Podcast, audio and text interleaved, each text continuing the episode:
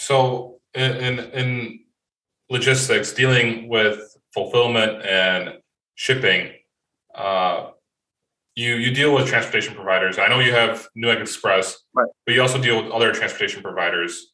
Um, mm-hmm. So how, how do you go about picking a transportation provider, and how do like the best transportation providers stick out?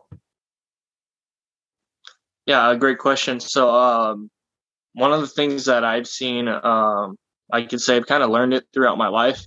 Um, but one thing I've seen Newegg do a lot is um, we do value or sorry, we we place more uh, more value on a trust aspect than we do on say even a cost aspect. Uh, most companies are going to go for the lowest cost, but just like almost everybody knows, the lowest cost also means that hey, your insurance might be an issue. Um, say like for car insurance, if you have the lowest cost car insurance, even if it's full coverage, it might not cover everything that you drive, like say like a higher price one will. And so that's one of the biggest ways that we make our decisions. Um, when it comes to the carriers that we're actually using, we do go with the lowest cost based on the need.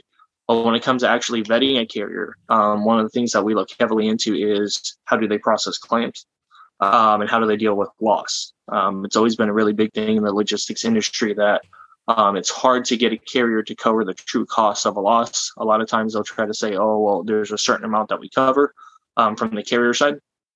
There's only a certain amount that we cover. Um, anything above that would have to uh, be based on insurance. Um, and we have seen a few, um, quite a few issues over the years. Um, for example, one guy pulls over to go to sleep and then his trailer disappears. I don't know how it happened, right? Um, but these are things that the carrier does need to consider, especially when you're dealing with electronics. You know, a trailer, not just electronics, virtually anything could be, you know, thousands of or millions of dollars uh, worth of product in that container. Um, and so it's how well are the carriers willing to work on these cases that are going to happen no matter what.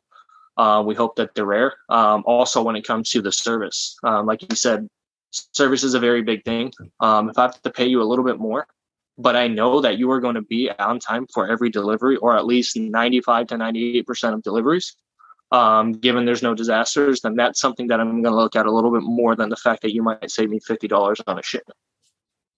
Once we have our vetted carriers, that's where we do go based on cost of service, right? But when it comes to actually selecting the carrier to work with, um, is very selective, and that's why it took me about two years to get one of the brokers that I've known for a while actually sign on to the company. Is because he's been able to save us some money here and there the entire time that I've known him. But it's okay. How do you work with your claims? Um, he actually has he handles any claims or any insurance 100% himself as a broker, which is kind of hard to find. Yeah. Um, and that was one of the main things that allowed us to kind of sign with him was he he handles it from end to end.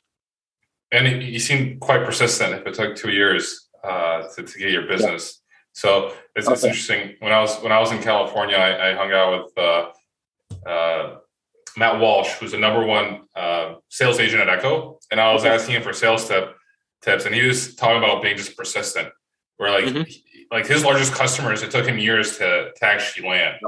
It wasn't like a one call, one kind of thing. It was just persisting on it and, you know, always being there for them when they needed him. And uh, right. So like, uh, uh, it's interesting that you bring that up. That it took it took you almost two years to get your broker set up with Newegg.